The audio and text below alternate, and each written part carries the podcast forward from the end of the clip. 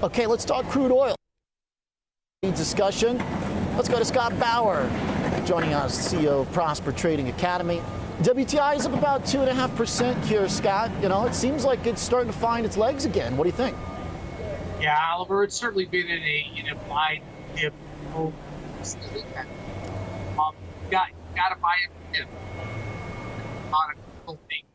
You know, change around. I know during the day there was some chatter. I, I didn't really see anything definitive, but some chatter about maybe some geopolitical events in, with Saudi Arabia and Iran. So maybe that was a catalyst today. But in this environment, any dip, you got to buy it.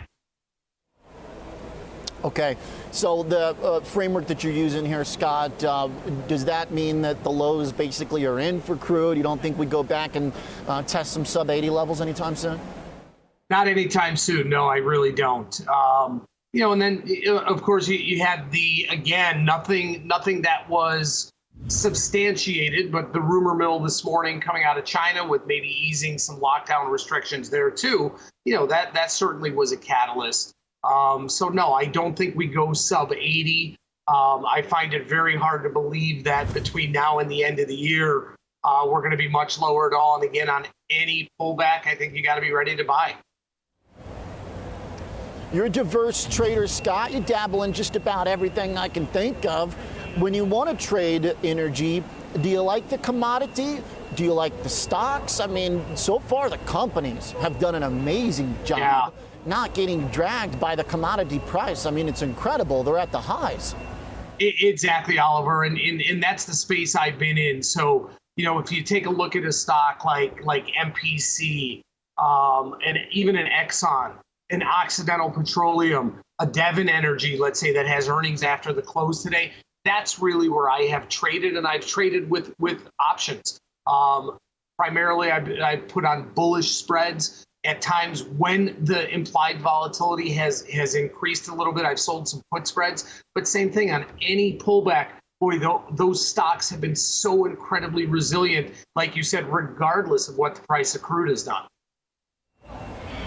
marathon breaking out today mpc that you mentioned four and a half percent uh, do you think these i mean it sounds like you think these are the types of breakouts that are okay to follow as a trader yeah, I really do. Now, I'm not so sure that I would buy into a marathon right now, let's say.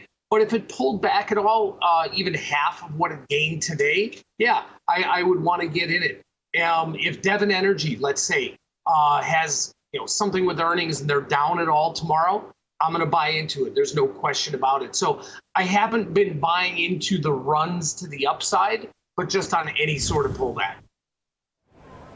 Okay, nice little uh, preview here for us. Uh, Devon coming after the bell today. Uh, one to keep an eye on, given they're all pretty close to the highs. To come back to a potential catalyst that you mentioned, Scott, Tom and I talked about it a little bit as well. The old China reopen rumor mill. How do you even gauge what's uh, what's meaningful, what's potential trend, what is like one off before the next lockdown? you know, I don't think you can. I think, and that's why the option space is so important because regardless of your opinion, regardless of your direction, you can always take a position where you know what your maximum risk is. So if you want to be a little, you know, a, a bit more speculative, you can do that, but always lock in a maximum loss. So I think that's real hard. Just like what we saw in the Chinese stocks, was it last week or week and a half ago with, with you know the tech news where the Chinese stocks got hammered? who knows if that's really real? And, and that was, you know, a big buying opportunity. So I think you have to play any event like that, and, and maybe what we're seeing now with this pop, little bit close to the vest. And, and quite frankly, if you have faded these events over the past few months, you've done really well. All right, nice, great chat. Like the connection between the stocks and the commodity. Good heads up for us uh, for Devon this afternoon to follow up on tomorrow morning. Thanks, Scott Bauer. The old switcheroo. I left Chicago to go to Colorado, and Scott went back uh, to Chi City. All right.